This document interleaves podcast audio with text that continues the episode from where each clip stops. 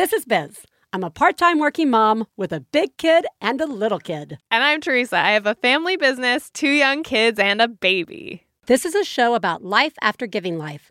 Don't listen with your kids, because there will be swears. This is One Bad Mother. This week on One Bad Mother, mom nagging, aka put a sweater on.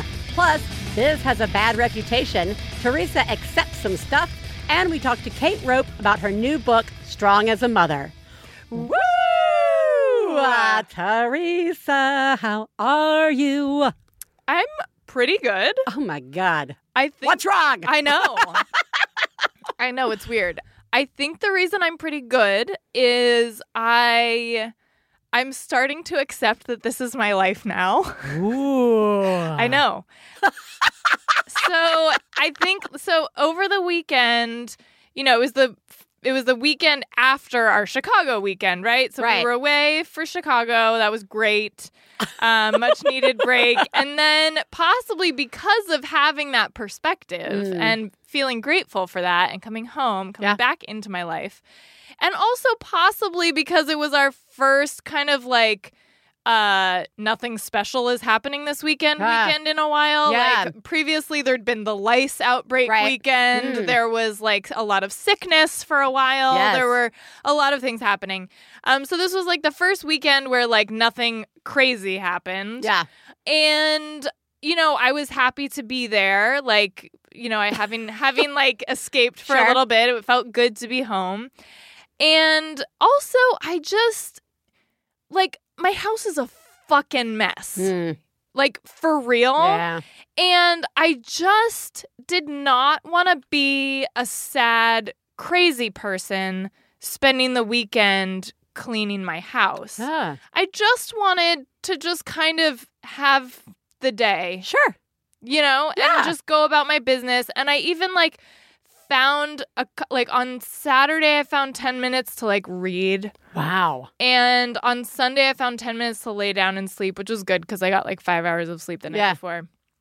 But it was a really short rest, but like I just did those things, you know, I just As opposed to cleaning. as opposed to like that. cleaning yeah. or like doing other stuff yeah. and i and i just kind of like i i feel like i just was really accepting this weekend like i was really like you know this is my this is my house this is my this is my life these are my kids this Yeah. is my husband everything's great yeah. like everything's really great like there was Yeah. like nothing it was just you know it wasn't like everything was like perfection No, it was just fu- like it was totally everything was, okay Yeah, like everything everything just was, was. totally okay yeah. and like I wasn't trying to like reach for the star. You know what I mean? Yeah. I was just like doing my thing. Just hanging on the bar Yeah. instead of reaching for the star. Exactly. And the bar, I mean the low bar, The low not an actual alcohol yeah, bar. yeah, Yeah. the good enough bar. The good enough bar. Yeah. I think that's great. Maybe acceptance is is also the new self care. Yeah. Just like because it's I the think so. it's the acceptance thing. I think there's actually some real value in that. The like the 10 minutes of reading or the 10 minutes of like laying down. Yeah. I have started to find those moments as well, like when we're all home and Mhm. everybody's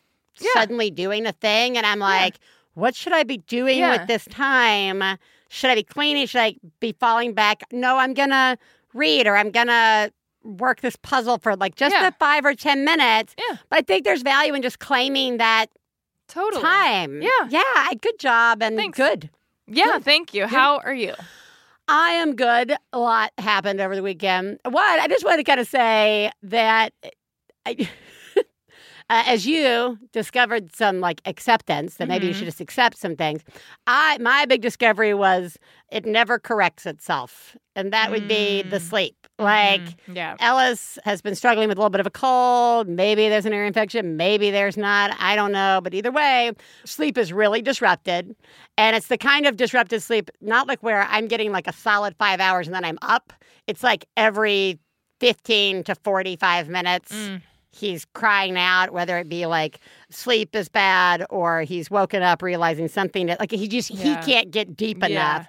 And which always leaves me in that state of like, well, I can't also get deep enough Yeah. because I'm waiting for the next Oh yeah. wake up. Or you're getting woken up. Or I'm getting It's woken up, Don't yeah. blame yourself. Like Yeah. it's, it's No, I'm just, just you're getting woken up. getting woken up. So yeah. I am kind of look. I mean, you just, Yeah. you just go immediately. You're like, oh, I'm right back to like dropping stuff Oh, and yeah. like kind of doing that 4 a.m. crying like in my own room of like, this isn't fair.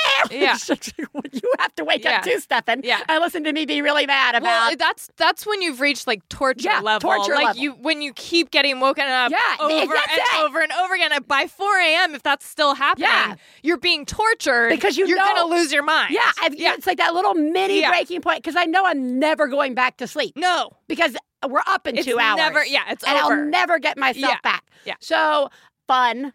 Uh, so fun. But Just be accepting of I'm just accepting of it. So I'm like in that like half deranged, like I'm pretty sure I have clothes on today Yeah. state. But I took Katie Bell to her very first concert this weekend. oh my god. Which was Taylor Swift. Ah, I need to know everything about Big this. reputation. Bad. I don't even know what the words are. Anyway, but it was. I just had to say, I first of all, I totally was aware and and like acknowledged the importance of this event, Mm, Uh, and like. And, and enjoyed and celebrated that it was me who got to take her to this Yeah, event, right? Like, I, so you know, as opposed to just being like, Yes. "Eh, I got a fucking Yeah. concert, blah, blah, blah. Right. I was like, no, yeah. this is a big deal Yeah. and she's old enough to really do this and appreciate it. And I'm to just, we're to do this. And I'm to just celebrate this as her first big thing. And it was great. And she like sang like every song and everybody was cool. And like it, we had great seats and the whole experience was awesome. And it was really good. We only had like one small moment of the like, I'm really cold. Right. Oh, And I had said, you know, I, I we talked about you need to wear more clothes yeah. more stuff. And then, but she chose her choices, and she got really, really cold. Like towards the end, I think Yeah. she was cold, and I said, "I was it outside? Yeah." Oh. And I was like, "Look, she wasn't like in shorts. She was dressed fine. She was. Yeah. I mean, it was enough yeah. to keep her warm. Yeah. She was just cold. So I finally looked at her and I said, "Katie Bell, you need to understand. Nothing's going to change between Yeah. now and when we leave the concert. yeah. I." We Yeah. can't fix I this. can't make something do appear. you want to go home? Is it Yeah. so cold that you want to go home? And I didn't ask her in an ugly way. I was like, just Yeah. legitimately, do you want to go home? No. Then you're going to need to stop complaining about it Yeah. because nothing's going to change. Yeah. And she was like, okay. And I was like, okay. uh, and then, like, kind of towards the end, she just sat in my lap as Taylor was bringing it down Uh-huh. to the more slow, jammy, Yeah. reflective. Snuggle uh, up. we snuggled up. Good. And I was like, this is probably, she's getting too big So for snuggling. Um, Oh. anyway, it was really great. But that one particular moment, I think, ties in really nicely to what we're going to talk about today, which is mom nagging. Please take a moment to remember if you're friends of the hosts of One Bad Mother, you should assume that when we talk about other moms, we're talking about you. If you are married to the host of One Bad Mother, we definitely are talking about you. Nothing we say constitutes professional parenting advice. Biz and Theresa's children are brilliant, lovely, and exceedingly extraordinary. Nothing said on this podcast about them implies otherwise. Sorry. Mom nags. Mm-hmm. Let's just call it what it is Mm-hmm. And make sure that whatever we call it is really derogatory It really offensive. towards us. Yeah. I just want to say we've kind of touched on the haggard, nagging, broken. haggard Yeah. and broken, and oh, combined, Oh, yeah. combined with like if you're in a relationship, if you're in a, if you've got a partner, how sometimes if you're the one who's president of most stuff, Mhm. it's also very easy to fall into the like constantly reminding, constantly asking Mhm. for something to happen or for help or for whatever. Mhm. And then that then puts us into the role of, you know, wife nag or partner nag. Yeah. You know, like, ah, Yeah. why won't you just fix the sink already? Right? Like, Yeah. whatever Yeah. fill in the blank it is in your house. God, women are the worst. We're the worst on the planet. Yeah. Every joke and thing women. that's ever been said is true. It's really true. It's true, guys. And we were just born this way. We- with a silver nag in our mouth. Uh, I think there might be a narrative out there that we. I, I, I'm gonna derail. I am having such a like existential feminist crisis Yeah. uh, as of late, given the news yeah. and the way of the world. And I think like, you know, when something like bad happens, sometimes it's well, that guy was rejected by a girl. And I just Yeah. keep waiting for somebody to say, Yeah. Women continue to be extra nice to guys because Right. they might really lose their Yeah. mind, which then like leads me Yeah. to like you can never be on a submarine because they just can't help from raping you on a submarine, right? I'm just like, what the fuck is wrong with us? That Yeah, somehow it's still our fucking fault. The narrative Yeah. is that it's still somehow our fault Yeah. that violence just can't stop happening to us. Yep. What the fuck? Well, it's because we're nags, mainly. It's mainly because we're nags, and, and and all these kids just keep growing up with naggy moms, ruining things for asking them to take care of themselves. Anyway, so we've kind of touched on. we've kind of touched on that when it Uh-huh. came to our relationships. But today, I was standing in the kitchen making my coffee, turning off the news because it was really taking me to a dark Mhm. place. Yep. And then I said, "Oh, Katie Bell, you are, are you happy? Like, love the outfit? Mm-hmm. Are you going to be wearing a jacket because it's going to be as cold as it was yesterday?" Yeah. And she said, "Yeah." And I said, "Okay," but I'm like looking at her outfit. I'm thinking, "Eh, that jacket's not going to Yeah. do it." How's that gonna work? But I kind of pulled back a little bit Uh huh. because I said, "Oh, I said, are you? Do you think you're going to be warm enough?" Yeah. She said, "Yes." Oh, huh. And then I kind of turned to Steph and I said, huh, what is it? Like, I'm about to do a thing. Yep. I'm about to do Yep. a thing and I'm aware of it where I'm going to say, you need to put more on. Yeah. And she's not going to want to. She's going Right. to say, I'm, I'm, fine. I don't need it. I know my body. Yeah. And then I'm going to say, no, you don't. Mhm. You need to put it on. Don't you remember just this weekend at the Taylor Swift concert when I said you needed more and you said you didn't? Mhm. And then we spent half the concert being really cold. Mm. And I said to Stephen, So what am I supposed to do? Because I want her to learn the lesson. Mhm. She was at the concert cold, but I'm not sure if a lesson was learned because here we are and it's going to be cold and she wants to go out without enough stuff. Mhm. So is it just that I have to like let her consistently be like how many times? How many times do you Well, let them Right. quote unquote learn for themselves? Yeah. How many times am I going to let her keep sticking her hand on the stove? You know what I mean? Right. Like before I need to say, Yeah. really, like because there's that. There's part of us as parents who do want to get ahead. It's our Yeah. life experience, and we want to try and help them Yeah. not make the same mistakes. Or we or we know that they're not at the age yet where Yeah. they can't or that not Right. at the developmental stage yet where they can actually Right. have the skills to know what they need and so like we just say you just have to bring a jacket i don't care if you're cold or not Right. today you're bringing a jacket Correct. Because I've been out in the wild and I've seen like there we've got friends and that mom's like if it's 80 degrees yeah the kid has to have a jacket on like she like it is like you will put that jacket on Mm-hmm. Yeah. while katie bell i'm like uh, i know katie bell knows when she's cold or not Mm. so she'll bring a jacket Right. right have it have Yeah. it Yeah. so like i just feel like there's it's like a cycle of this like loop that I feel like I'm on and telling my kids to do a thing. Katie Yes. also currently has said, please don't ever ask me to brush my teeth again. I want to do Oh. it. I want to be in Yeah. charge of doing it. yeah And then we find ourselves in that position where I'm like, well, it's two minutes before we have to leave.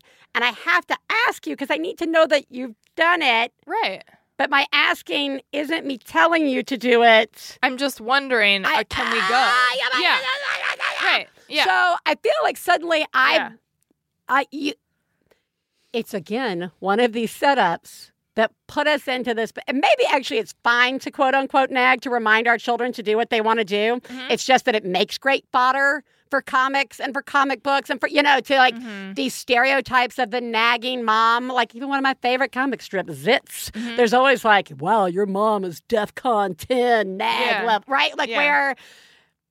But you do have to fucking clean your room up. You know what I mean? right so like is it just that uh, like we're wrestling with a narrative that people make fun of while it's actually something that we really need to do to help our kids yeah or is it just another shitty position like how do i don't know i don't know where i'm going with this Mm. yeah, yeah. i just was like oh i'm in a loop yeah. this morning Yeah. and the loop is making me feel like like am i doing the right thing or do i need to step back Mm.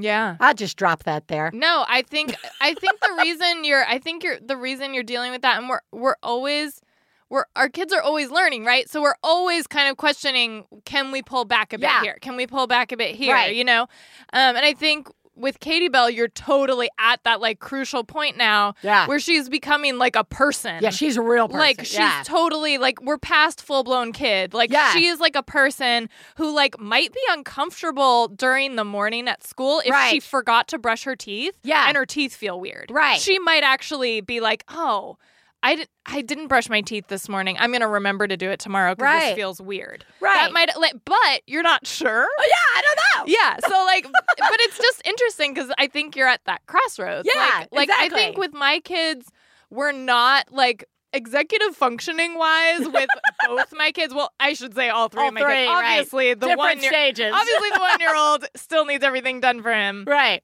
But like, you know, the four and a half year old and the almost seven year old, like, I I still don't it's interesting because like they mostly won't complain if they're Mm. cold.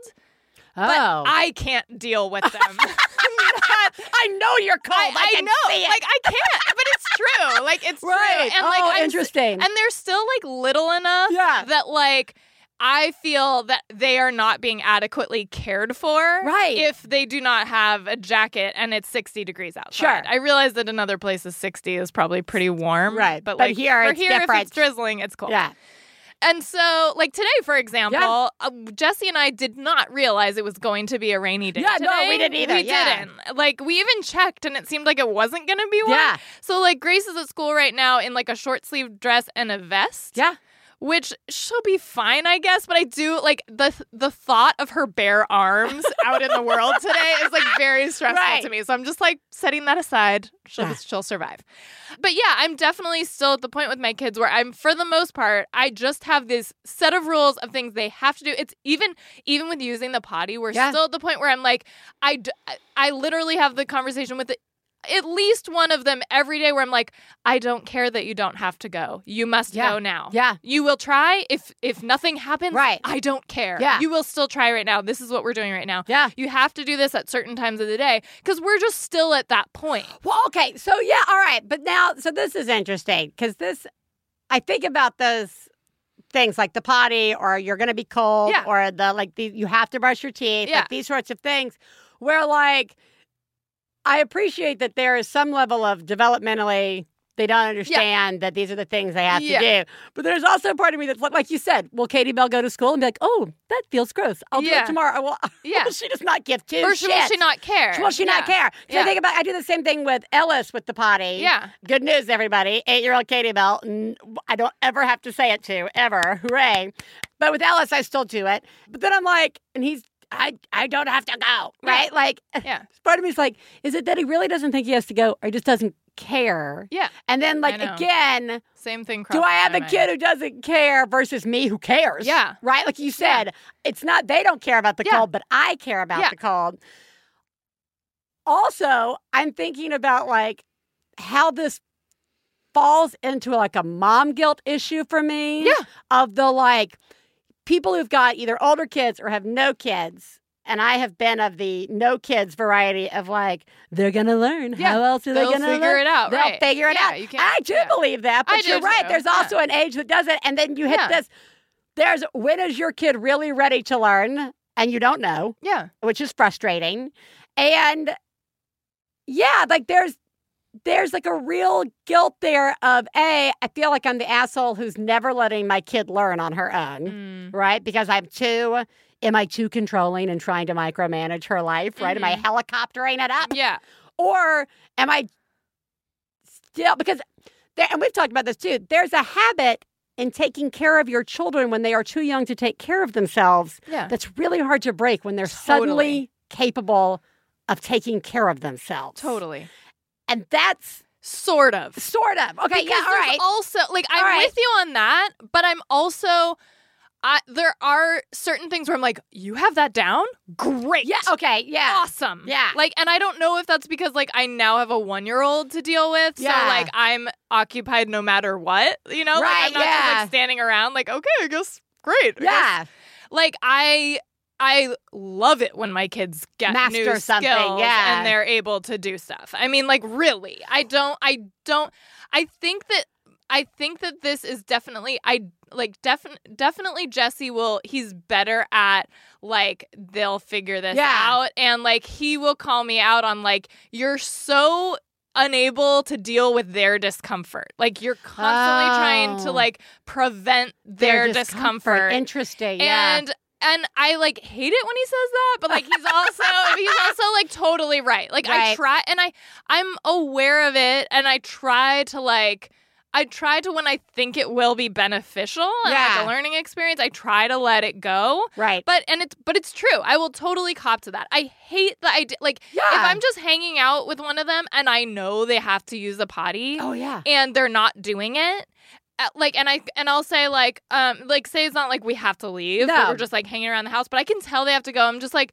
you want to just like go because then you can come back and you'll be like a lot more comfortable and they're like no no i'm fine and i'm just like okay and i have to like Oh. really This is so interesting. really deal with because I have that like uh sympathizing Yeah. like sensation. Like I can't I can't just like go, okay, well that's that's her problem or that's his problem. I'm like I'm sitting there going like, oh my God, you look so fucking uncomfortable. Like just can you just mm, like That's you know? so. That's such an interesting way to look at it because you're right. There is. Yeah. I. I. I can totally. Like. I. I know. I'm the kind of the same way of you. Though I don't know if I would have put it in those words, but that's totally what it is. Uh-huh. I just don't want to sit there and fucking. I have no time to watch you be uncomfortable. Yeah. Let's move along. Yeah. Because I'm the problem fixer. I'm like, Yeah. there's a problem. It's fixable. Right. Let's just go potty. Like, why would you waste your time being uncomfortable? Right. I have a harsher approach to it, but it's still the same thing. Like, I have no patience for people Yeah. putting themselves in uncomfortable situations. Yeah, but like whereas the comparison is Right. like it used to be they needed to go potty because they were gonna have an accident. Accident, But right. now it's not even that. It's like they probably won't. but they're But this is just so annoying. but there are there are other people who think different ways. Yeah, and yeah, hearing yeah. Jesse point that out, yeah. I have had people in my life point Yeah. that. It's like, why do you care how he eats his fucking food? Yeah. You know what I mean? I'm like, oh, I don't know. Because I I don't know. I don't I don't know because it Yeah. seems so inefficient. Yeah. So that's really an interesting Yeah. I think we need to step back. We Yeah. definitely. But, but okay. yeah. All I right. think if we're I think if you and I are asking ourselves right now Should we if step we back? should step back, I think we should probably take that as Okay. a sign that we need to step back. All right, so let's wrap up on that, which is okay. We are, we accept that it is our job as parents to teach our children, right? Vital skills like uh, uh, recognizing their comfort levels, uh, recognizing like uh, being aware. We have to like help them Mhm. Be out in the world safely. Yeah. Okay. Yes. So lots of this comes from the very noble act of keeping our children safe. right. We can also accept that there is an additional level of uh, possibly uh, not just keeping them safe, but what is the word I'm looking for? Keep. What is the Just like Because the um, discomfort's not the safety. Like it's not safety. Yeah, we're we're we're going a step further to like just Alleviate. alleviate. Yeah, their discomfort. Their discomfort. Yeah. And Yeah. then there's the habit of just constantly being the one who Yeah. reminds people to do stuff. Yeah. Just because of the very nature of Yeah. being president of lots of stuff. Yep. Right? Those are like three almost very different things Mhm. all working together Yeah. that really do set us up Mm-hmm. to be, as society likes to call us, the nags. Yeah. So, what is it? Is it just, is this as simple as changing the language and no longer laughing at Zits cartoons? or how do we, how much, help me, Mm. help me get around this? Because it's really, there is something about like, yeah, I don't want Katie Bell to go be uncomfortable, but I also understand that she will be fine. Yeah. And maybe one day. So is it just being better at shutting my mouth? No, I Yes. think well, it's definitely being better at shutting your mouth, but I think it's I think it's like yes, we should probably be like asking ourselves Mm. i- what you said, which is is this a safety issue? Yeah, is this a like is this a safety? safety issue? Yeah. Like if it's snowing outside Right. and your kid is like, "I'll be fine." No, I mean, Yeah. we know that like you kid Yes. needs to wear a jacket outside. Right. But like if it's just merely a discomfort issue Mhm. and we know they're old enough Yeah. and we've set we've we've like brought it up one time Yeah. and they've heard us. Yeah. And they've responded. I think it's okay to leave it at that. Yeah, right? follow up Of later and be okay. like, how was that? Yeah. Oh. How did it go? Oh, that's probably a helpful Yeah. Way to How do was that? Was that okay today? That's Oh, yeah. Yeah. Was that not in a book? So that probably isn't a book that I have not read. Follow up later. Follow up later. That's like in a kind, respectful way. How was that for you? Yeah. Was that okay? Did that- Great. Yeah, great. Yeah. Or, Uh, oh, okay. So maybe tomorrow. Yeah. yeah, so maybe tomorrow you'll do something differently. Yeah. Which doesn't sound manipulative at all, Yeah. but it is. Uh, But it's the same with yeah. the potty. Like the times when I do step back and go like, okay, Yeah. there's no emergency here. Then like eventually, usually within five minutes, Yeah. they finally do just come around and go potty and come. You know what I mean? Like No, I know. There's always that, rea- and almost like all of my parenting struggles, whenever I step back, yeah, things tend things to go better. Yeah. Weird. Yeah. Maybe I should write a note to myself to nag myself to remember to step back.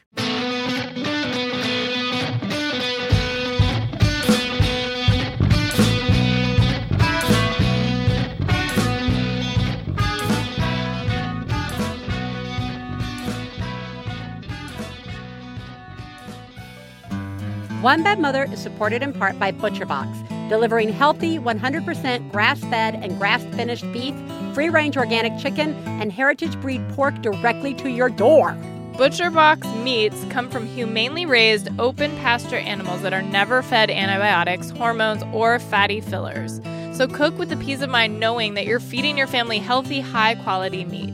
Guys, I've tried ButcherBox, and it has been an absolute pleasure to be able to have this freezer full of meat that I'm like, oh, all I need to do is go to the store and buy this one thing, thaw this stuff out, boom, dinner. I, I have made chili, I have made my steak salad. We are doing chicken kebabs coming up. It's like, it actually has been a pleasure to have one less thing to worry about on my grocery list each week. So for $20 off your first box and an order of free bacon, go to butcherbox.com slash badmother and enter code badmother.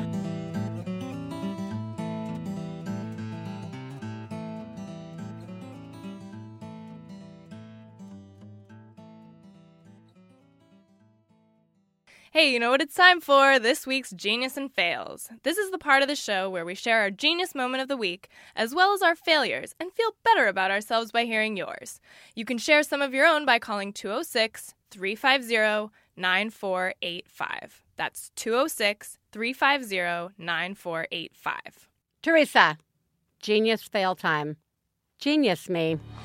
Wow. Oh my god. Oh my God. I saw what you did. Oh my god. I'm paying attention. Wow. You, Mom, are a genius. Oh my god, that's fucking genius.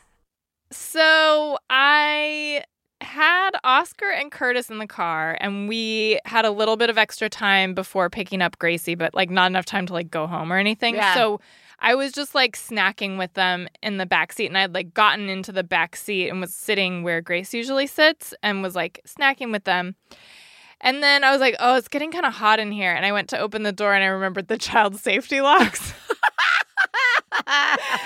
and I didn't panic, even Very though good. it was hot. And I started going like, oh my God, can I like, are there any people on the street? Like I can wave someone down and ask them to open the car, you know, because I had the key. Yeah. I just like, but my car, it's a small, it's small back Yeah. there. And so, and because Curtis is rear facing, there's like Mm. no, it's not, you can't really climb to the front. Yeah. It's like his car seat kind of goes like right in between the the, two. the two front seats. and so I'm just like wedged back there. You yeah. Know? Started feeling a little claustrophobic. And then I realized, like, oh, I could probably reach forward and hit the thing that Mm. pushes the passenger seat Yeah. forward. And then I could climb over that way, but I couldn't reach it. But I just remained calm and I realized I could take my shoe off. And I reached my shoe forward and wedged it where the little like button is Yeah. to push the seat forward. and I used my shoe and I did it. And it pushed the seat forward, and I was able to climb through. And I had to take my shoes all the way off, even just to like climb through. And there were like pe- whatever. By then there were people, of course. But I was like, That's fine.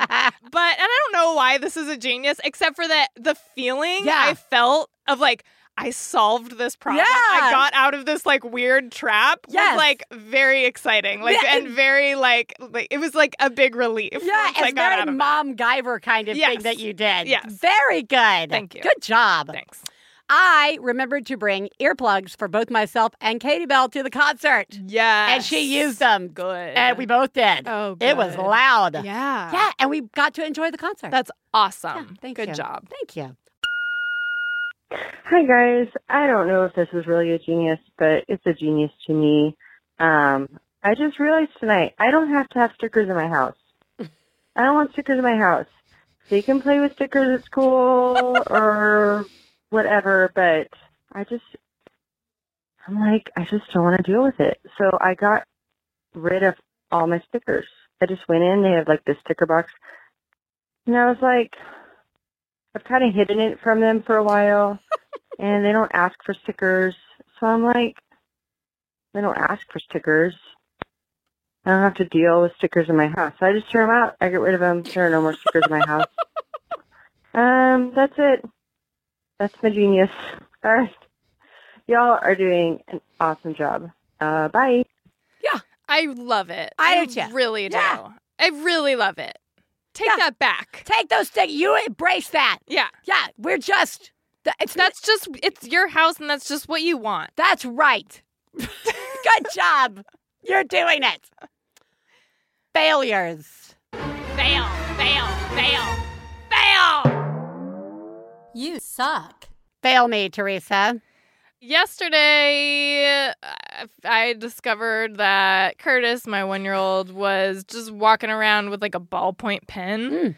And I was like, ah, you're not supposed to have that. and I, I took it from him and he was sad. Uh, And then later, we were having dinner and I looked over at him and I noticed that he just had all these like jabby ballpoint pen lines all around and in his ear. oh, Like all no. over his ear, like Oh, and no. in his ear. Oh no. Yeah, Oh. God damn. yeah. I guess he's fine. He didn't seem like he did any damage, Snap, but snap, snap. Over Yeah. here. Over here. clearly Yeah. he tried to. Wow. So yeah. Wow. Mm-hmm. You got a little writer in the family. That's what it is. Oh God, that's terrifyingly horrible. Why would you have pens in your house? I know. Ugh. Well, it's about time for Biz to go back to her normal fail of my car is a depressing Yes. wasteland waiting of for this. garbage. There's literally a pile of like potting soil Sure. from months ago Uh-huh. from where a plant tipped over. Yep. There, there's a plate under my seat that I see every morning. I open it up and I go, I should really pull that nasty. Yeah. disgusting paper plate out. I don't. Yeah. There is such a like. It's so depressing and sad, and I hate it I'm sorry. so much. I'm so sorry. It is awful. Hi, Biz and Theresa. I have a fail for you. So I have a two-year-old and a one-month-old, and I had already taken them out for the day, and I was trying to make a meatloaf later that night and realized I needed one egg. Well, I certainly didn't want to load my kids up again in the car to go out for one egg, so I decided to do Instacart. Well, you know, if you spend so much money on certain products, it ends up being free. So really what ended up happening is I spent almost a $100 uh, just so I could get one egg. And I'm calling it a fail, but I'm really kind of proud of myself in a weird way. Um, so that is my fail for the week. You're doing a great job.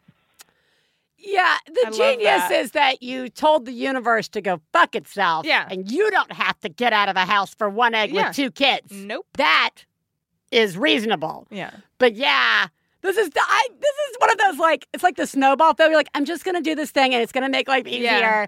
and Yeah. then you kind of walk away going. Yeah. I feel kind of gross about or Yep. bad about oh, this Oh, thing that you know, like I do those all the time. Where I'm like, Yes. I'm gonna order this And also, it somehow took 45 minutes. minutes. Yeah, to you're like do it. You know what I mean? Like, yeah, I know. It's just not not the solution. Yeah. Yeah, But I'm really glad you're proud of yourself. Uh, yes. Even in a weird way. Yeah. that's even great. in a weird way. Yeah, I, yeah. Yeah. You're also doing a horrible job. Yeah. of course. You are the greatest. mom I've ever known. I love you, I love you.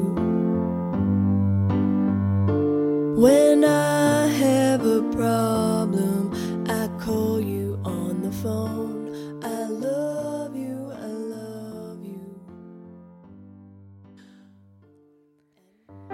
One Bad Mother is supported in part by Care.com, the easy and reliable way to find care for everyone in the family when and where you need it. After a long, hard day, the last thing you want to do is clean your house. Quit pushing off the cleaning chores. Hire a housekeeper instead. If you just brought home a newborn baby or have a house full of teens, things get to be too much. Hire a housekeeper to help you out. Guys, Biz and I both have premium memberships with care.com. To save 30% off a care.com premium membership, visit care.com slash mother when you subscribe. That's care.com slash mother for 30% off a premium membership.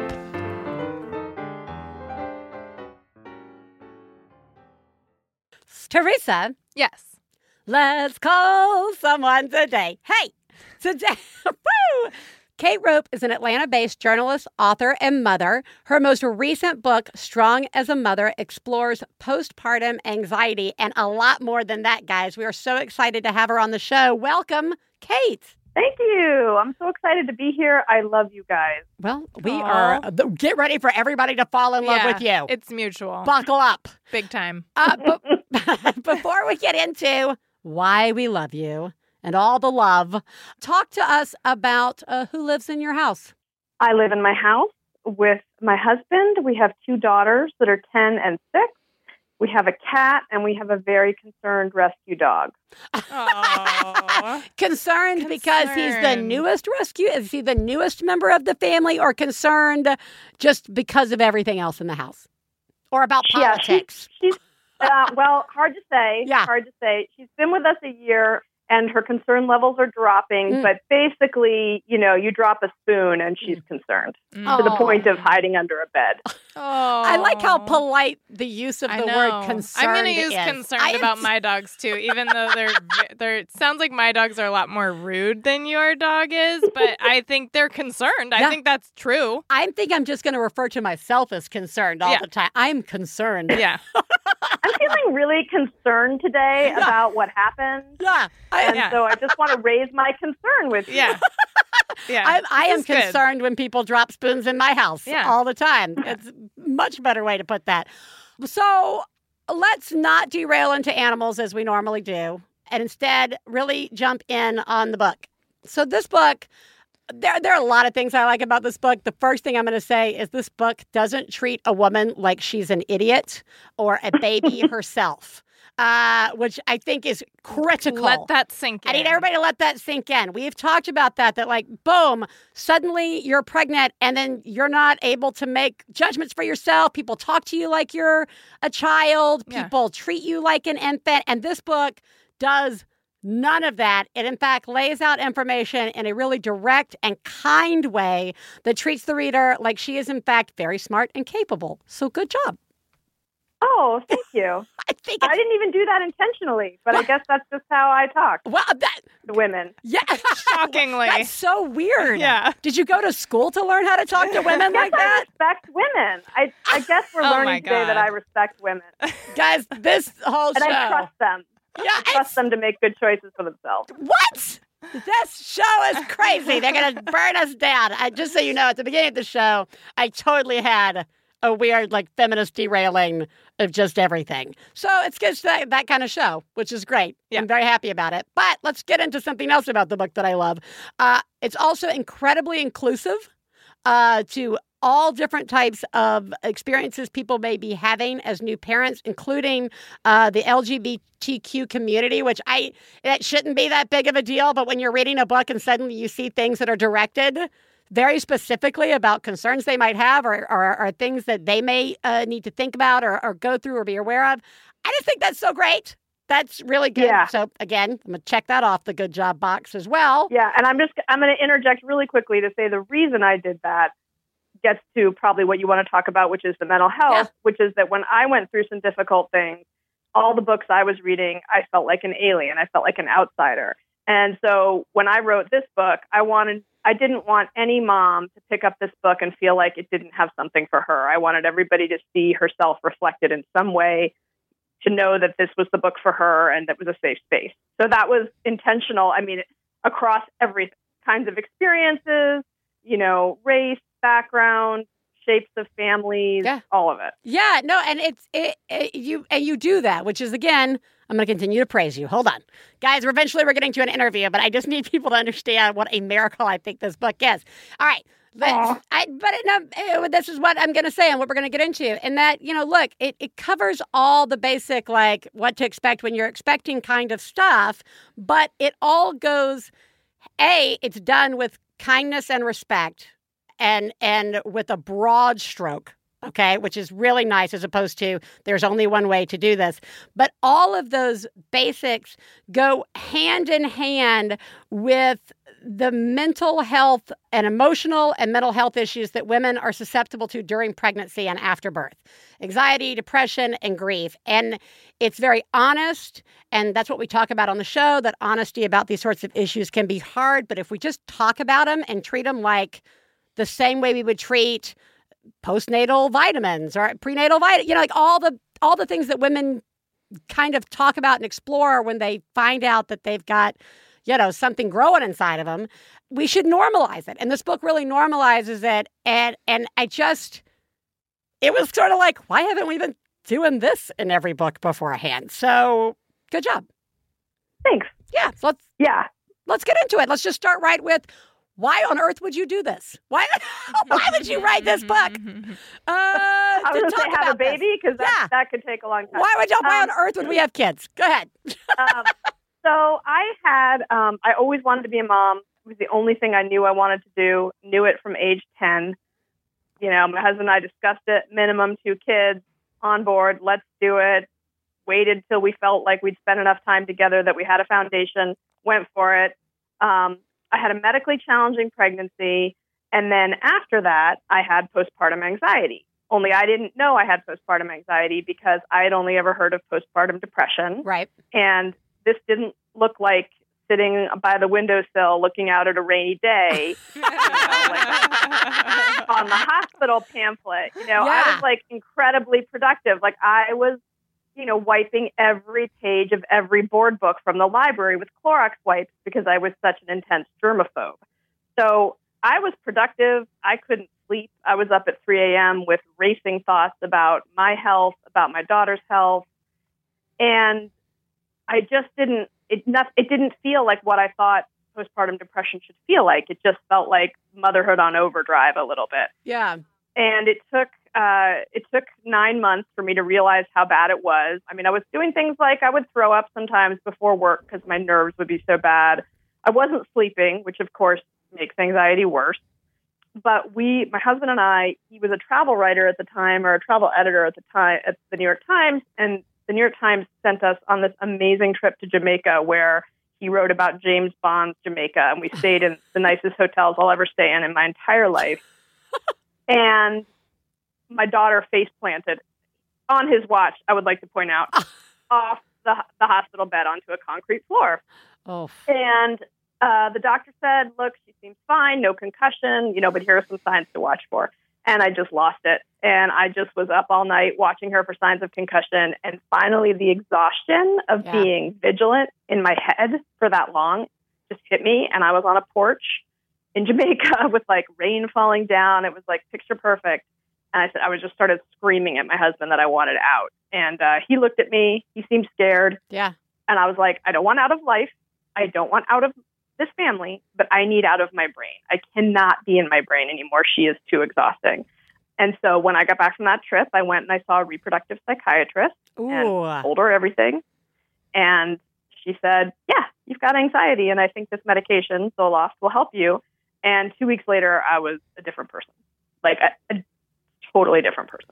Who knew that there were reproductive psychologists? I mean, this is why we need to be talking about this stuff. You know what I mean? That like Right. that like there are people who really specialize in these different, you know, for, like it's, it's yes, there's like an overall, there's anxiety, there's depression, there are all these things, but then you can really find somebody who truly understands, for example, the reproductive elements that play into this, you know, into having this sort of anxiety, into having postpartum anxiety. I, I, which I just want to point that out to people because, for example, I've talked about on the show, you know, going back to therapy for myself instead of just seeing a general therapist, seeing a family somebody who really understands kids and family dynamics has been a world of difference. So I just I just like to shout Yeah. that out as an advocate. for- Yeah, for and that. I was I was breastfeeding at the time, Oh. so I wanted someone who was familiar with uh, prescribing medication during breastfeeding, and so she could have an honest conversation with me about are there any risks associated, which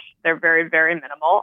So I felt comfortable with that. So those do exist. They're not a ton of them, yeah. but it's possible if you're listening to this and you're in the middle of Idaho that whoever you go to could still consult somebody Yeah. who you know they they should have access to peers that do specialize and they you know so that if you get an answer like well you're breastfeeding you can't take a medication or it's just hormones but you're 3 months past birth you know don't worry about it you should be able to press those people to get to people who know what they're talking about That's like what this book does. This book arms you with the information on what to ask, how to ask, how to help sort of identify that because you know it's like you talk about there being a spectrum of you know I mean you you you could just be really sad looking out the window at rain or you could be the other end of the spectrum when it comes to depression or anxiety. And wherever you fall on that uh, in terms of how you're being affected by it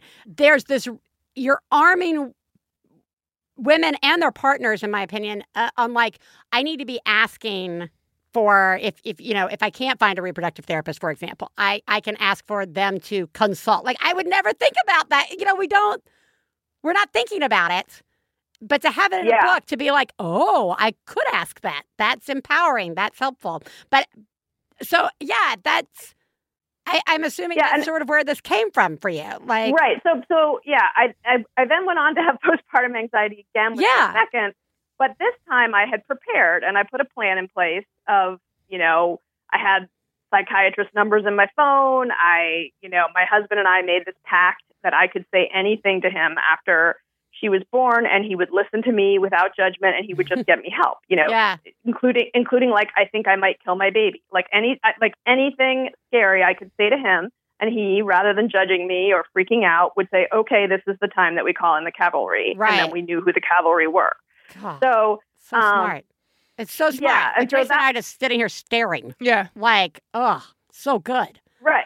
Yeah, I have a little chapter in the book called Packing Your Emotional First Aid Kit Yeah. because you know, you, yes, you want to bring your own maxi pads because hospital maxi pads suck. you want to bring you want to bring a black robe if you want to look kind of chic in the pictures. right but you also like can do like three other things you know you you go to postpartum support international's website and you look up what these symptoms are. You create a plan for getting sleep in the first in the first couple weeks getting three hour chunks of sleep by by you know splitting it with your partner or or um, a family member or a night nurse. I, I even have ways to raise money for night nurses you know in so there. great yeah. You figure out a plan for how you're going to move your body and connect with some people right after birth. You talk to your OB and you talk to your pediatrician about what if I'm not feeling like myself? What do you guys, what's the plan? How are we going to take care of me? And then you have somebody else look through this thing too. Yeah. And so that they're ready. So that, because you may not recognize, you know, you're in it, you're yeah dealing with a new life, and you may not see that you're not yourself. Because how do you even know what yourself is? Because now you have another Right. baby in your life or a new baby. And then those are very small things you can do so that if, and, and, and it does two things. One, it normalizes the possibility that Yeah. this could happen, yes right? So, like, as many as 20% of women experience a perinatal mood or anxiety disorder during pregnancy or after. That's twice as many as experience gestational diabetes. And, you know, we routinely talk about, oh, God, the glucose tolerance Yeah. test, blah, it tastes so bad. You know, what if we could be like, oh, God, yeah, today was my, my you know, emotional health screening at the OB. She thinks I'm okay, but we're going to watch it Yeah. whatever. You know, if we could make that a normal conversation, then then and then you equip yourself with this stuff like this can happen. This is a this is a medical complication of growing a baby and giving birth to one. And it's even a it's even a complication after adoption too, and Yeah. for dads. And it can happen. And if it does, here are the resources. And then you have them there ready to take action. Because sometimes when you're in it, you that's when you're sort of least equipped to take action. So if you've already done the three steps of like bookmarking an organization with a toll free number or you know, getting the name of your friend's therapist that she's been trying to get you to see for three years and you've been ignoring. Like, but you have her name and number. You know, I, that's a hypothetical. I never did. Yeah, I've never been, Um, I've definitely never been in that situation either on No, either side of that. So I don't know. Yeah. That's interesting. yeah. But I just wanted to normalize, like, you know, why do we think that growing a person inside you mm. or researching and jumping through legal hoops through years and years and years of ups and downs, and then giving birth or bringing a baby into your home, like pushing a person out of your vagina or your belly, or bringing home Yeah. a new baby to your house, why do we think that should be easy? Like, it's a beautiful, amazing thing, and it's going to be beautifully, amazingly hard too. Well, I yeah, sorry, Theresa's right. Yeah. No, I just I Biz Biz and I were saying before the show today, like Biz was saying, like, I don't know anyone Yeah. who's just like okay after having a baby. Like Yeah. you were saying the number like the twenty percent. That seems That crazy actually, low. It seems low. Yeah. To me. Like it. Act, I know that it seems high compared to like what kinds of things we have in place in our country to support parents, yeah. but it actually like anecdotally with all of the parents that I know in my life, Yeah. it actually feels low. Like if you really, Yeah, I, I would agree. Yeah. and that and and and that is it, it very well could be low because a lot of people aren't talking about it a lot Yeah. of you know they don't like it's a guesstimate based on the number of people who do feel comfortable coming forward which is a minuscule amount Well, and I wonder if, again, it's sort of like when we, uh, a while ago, we did the show about postpartum depression specifically, where, you know, there's no one, no one thinks about the scale of it. It's, it's your, everybody thinks postpartum depression is postpartum like the psychosis where you know people are driving Yeah. into the lake as opposed to we only have talked about postpartum uh, mental health issues at, at the high, at the most extreme level of them, as Mhm. opposed to the more minor yet just as debilitating degrees that people can suffer from it. So I wonder if that number comes from the fact that the only statistics getting reported are the extreme cases or the more like noticeable. well, it's who in- got help. who got help yeah, right yeah there's It's who got help. people Yeah. who have Yeah. not yeah gotten help. who don't Yeah. because we and don't diagnosable and and that's a good point because uh, Samantha Meltzer Brody who runs the Women's Mood Center at UNC Chapel Hill she talked to me about the fact that a lot of women may just be experiencing some of these symptoms Yeah. they may not Right. have a full diagnosable disorder but they're still having anxiety that is very uncomfortable and could benefit from say cognitive behavioral therapy Yeah. or just therapy maybe they don't need a medication but there are a lot of people who are what the experts would say subclinical like they don't meet all the criteria, but they're still suffering and Mhm. still deserve some kind of intervention that will help them. And the other thing is they're so treatable. These Yeah. conditions are so treatable. And I would all the experts I talked to for that section of the book were like, the reason I'm in this biz is because I see incredible results very quickly, even for postpartum psychosis, even Yeah. for the most rare and the most extreme. Treatable condition. Yeah well I, it Mm, this goes That is like really. Yeah. That's so like, but that's so like it's it's frustrating, but on the other hand, it's so good to Like, hear that just- yeah It's yeah. everybody in this booth and on this phone are products of uh, yeah getting, Getting some help Some help. Yeah. really made a tremendous difference Yeah. and i think i think saying out loud that mo- in most cases it is treatable and helps i hope is helpful to people who are like well maybe i don't deserve it because it's just a Yeah. little and some days i do feel great Yeah, right yeah, like. Right. it'll all Right. change tomorrow, Yeah. right? As opposed to, or it could just change right now. Yeah. You know, like I could do this for a month or a year, and that could really be impactful. Yeah. But I want to, I want to ask you this.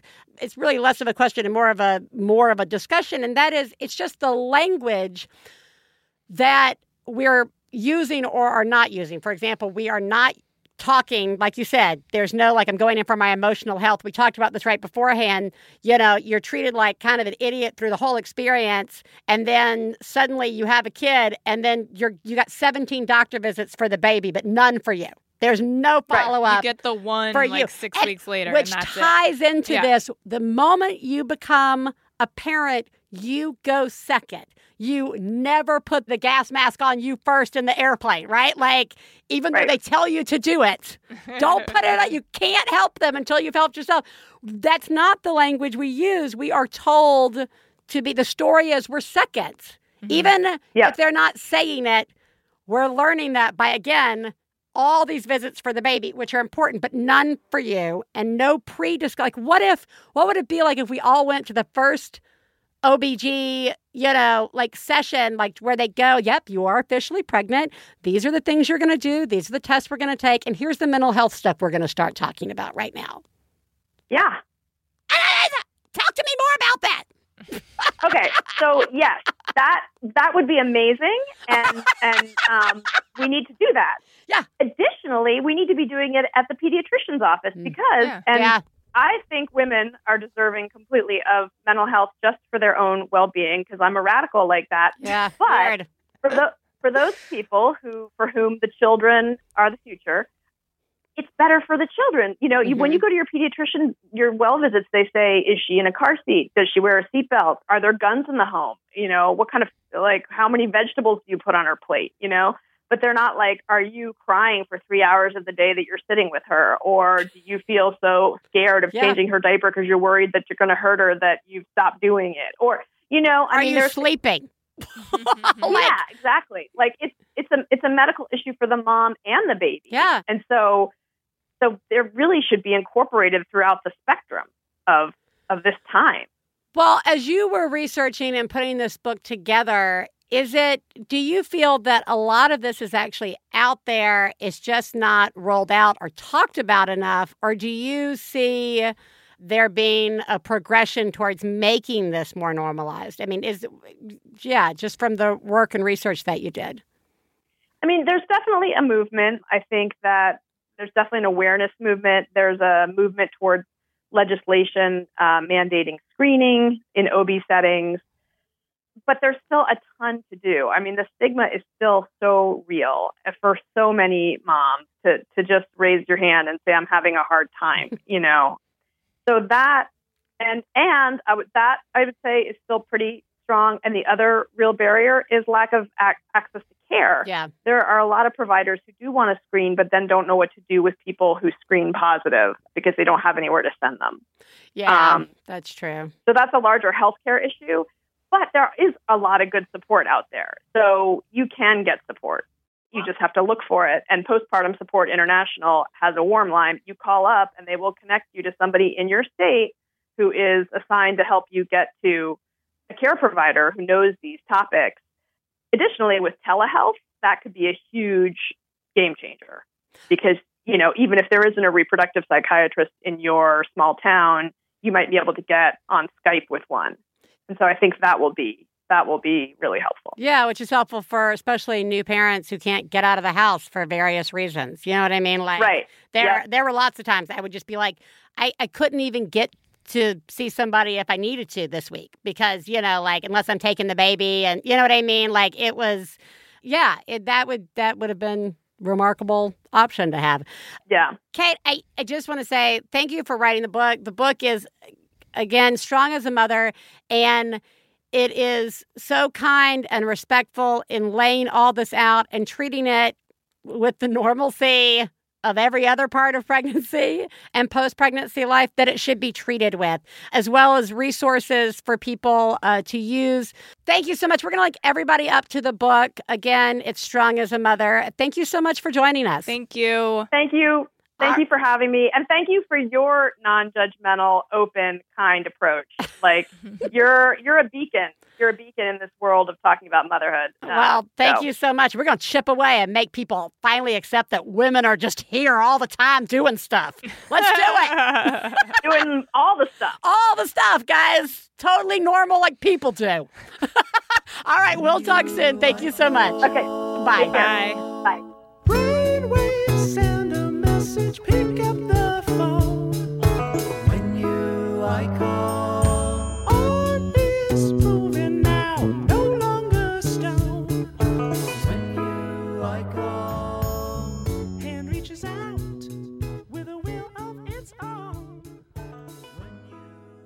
The Dead Pilot Society podcast brings you hilarious comedy pilots that were never made, featuring actors like Aubrey Plaza, Andy Richter, Paul F. Tompkins, John Hodgman, Adam Scott, Molly Shannon, Busy Phillips, Tom Lennon, Anna Camp, Laurie Metcalf, Alicia Day, Michael Ian Black, Adam Savage, Paul Scheer, Ben Schwartz, Skylar Astin, Mae Whitman, Josh Malina, Ben Feldman, Nicole Byer, Jason Ritter, Sarah Chalke, Steve Agee, Jane Levy, Allison Tolman, Danielle Nicolet, Casey Wilson, Ana Ortiz, Laraine Newman, June Diane Raphael, Kieran Chipka, Ed Week, Zach Knight, and Kerri Kenney Silver, John Ross Bowie, Jamie Denbo, Janet Varney, Alessandra Torres, Summer, Ellie Morales, Matt Gordon, and many more. Listen at MaximumFun.org, iTunes, or wherever you download podcasts. It's been a long time coming, but John Roderick finally has a podcast on the MaximumFun.org network. The long wait is over. Max Fun Friends. I teamed up with these two unlikely nerds and their dumb Star Trek podcast. and we talk about uh, war movies, not just in a laudatory and salivating way, but we apply critical thinking principles to uh, the multiple, multiple subtexts that are woven in every war movie. And Sylvester Stallone specifically. It is not that. It is not that at all. So go grab Friendly Fire every Friday on MaximumFun.org or wherever you get your podcasts. So good. Isn't it Yeah. ridiculous how profound it can be? Yeah, it's so good. It's my so- mind is going like a thousand different places right now. Yeah. I know it really is, guys. Yeah. I, I just we got to stop being afraid of emotional and mental health. Uh, it, making sure that we don't have those stigmas like in our own brain, making us Yeah. scared to talk about it and ask for help or admit to not being happy about it all the time. And this uh, this book is so good and such a resource, and it should be what like every what to expect book that's ever come out should have been from the beginning. You know, our mental uh, and emotional health should not be like a pop out box or just one chapter. It should be looked at and talked about in every aspect uh, of our lives. So there you go. Just go get the book. I'm done. Speaking of being done, let's listen and mental health and normalizing things. let's listen to a mom have a breakdown. Yeah, this is a rant. Uh, probably just for Biz, just to say, fucking emotional labor, fucking emotional labor. Like, I can't even, I, like, I do it for my job, and then I have a coworker who has, like, losing her mind over her boyfriend, and, like, it's gonna be fine, but, like, yeah, so much talking her through it. And then, like, I have an 18 month old and a husband who's, like, full of this stuff. And it's just, it never stops. It never stops. I just want an hour where I don't have to care about other humans. I just need, I just need a little time. okay. All right, and to bury the lead, my mother-in-law was in the hospital for three weeks. Emotional labor. Okay. Uh, yeah, I feel like a horrible person, but also I just, I can't, I just, I need, I can't. Okay. All right. Thanks, guys. I love the show. Bye. I, yeah, okay. Yeah. Yeah. Yeah. Yeah. Okay. First of all, you are doing a good job and you did bury the lead. Uh, but this is, and also, I'm so fascinated by what mysterious stuff is in your husband. I know. what is the stuff? Lots of stuff. I'm full of stuff too. I love it. All right. First of all, well, you know what? We actually have it. We we touch on emotional labor, I think, in every episode Yeah. without like screaming it out. Yeah. Uh, but but Every thi- time we say we're president of everything, Yeah. that's what we're talking about. yeah, that's Yeah. part of being president of Yeah. everything. But there there is something that I don't think we recognize. I think we it's easy kind of to say, you know what, I'm tired of like the emotional like weight of caring about my children, right? Mhm. Like worrying about them, worrying about like knowing that they are cold or they're Yeah. uncomfortable, like whatever Yeah. that is. Yeah. Not healthy for us either. Yeah. And our partners, they're they're in there. And then there are the friends and the relatives and the coworkers and we are just always out in the world walking around Mm-hmm. susceptible to somebody unloading their like what they've got. I Mm-hmm. Yeah. don't mean unloading in a bad way. I mean Yeah. like we are friends and we are people in Yeah. the world and people are going through difficult things all the time Oh, and it is we it is natural for us to say absolutely tell me all about it. Yeah. But then we don't take seriously how that might affect us an hour, two hour, three. Like we wind up at the end of the day being like, why am I so drained? Yeah. Why do I need everything just turned off? Or do I really need to sew with something or watch something or whatever it is?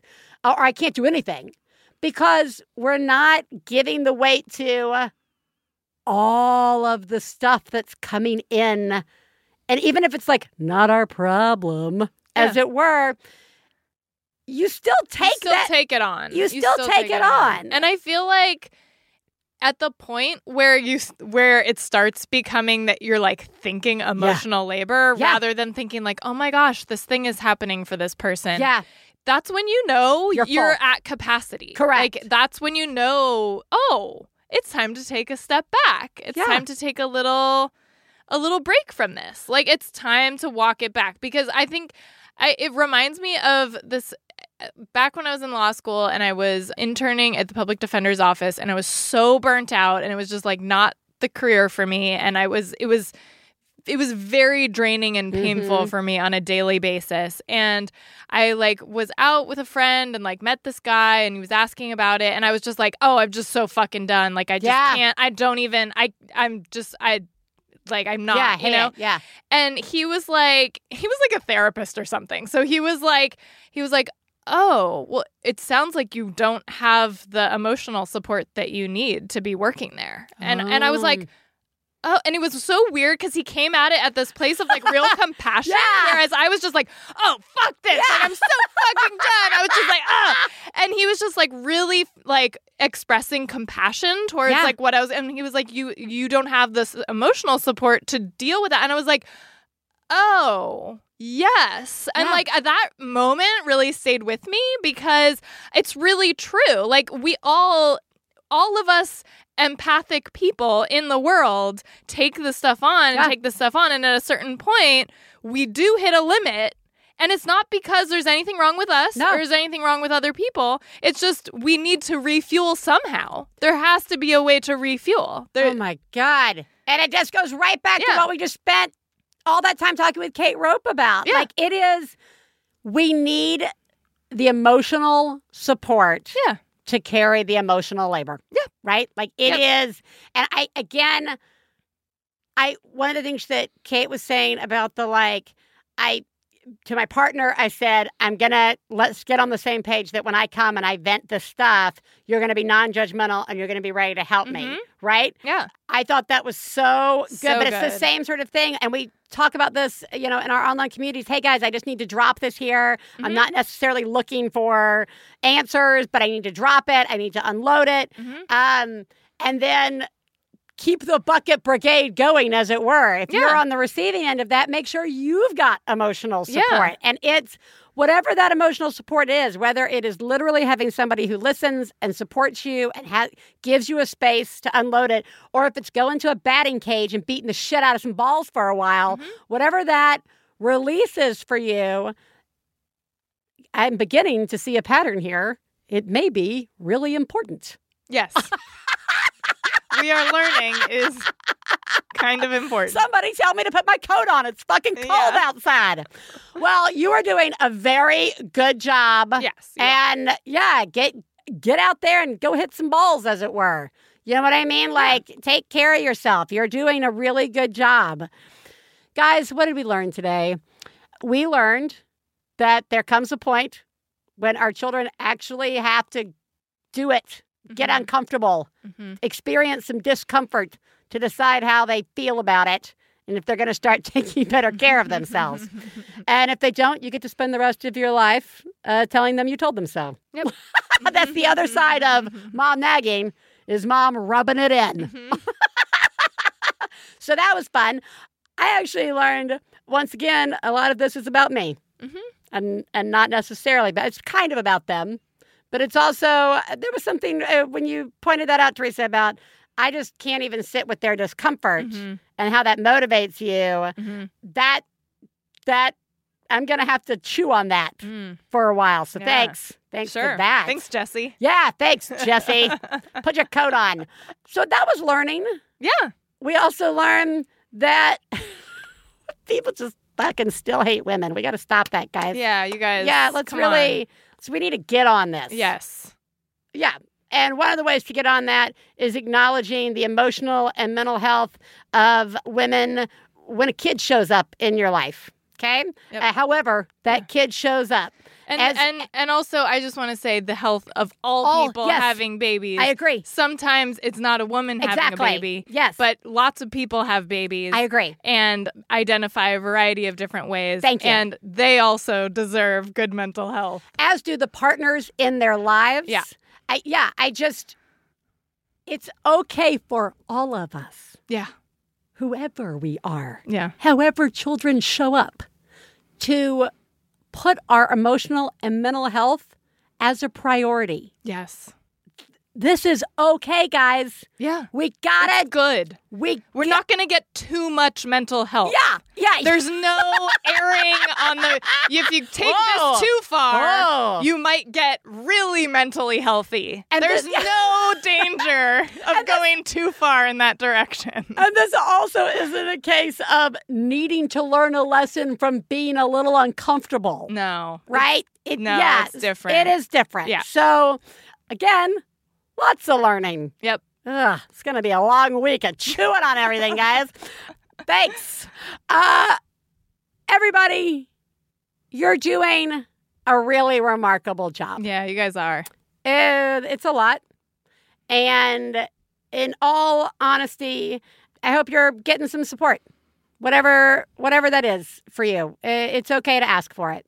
And you're all doing a remarkable job and asking for support only makes the job you're doing even better. Yep. It's no reflection on on how hard this is and and the level of work that you're putting into it.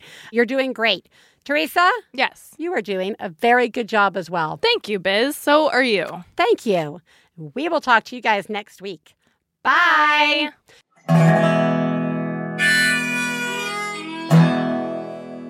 I got to low down mama blues. I got to low down mama blues.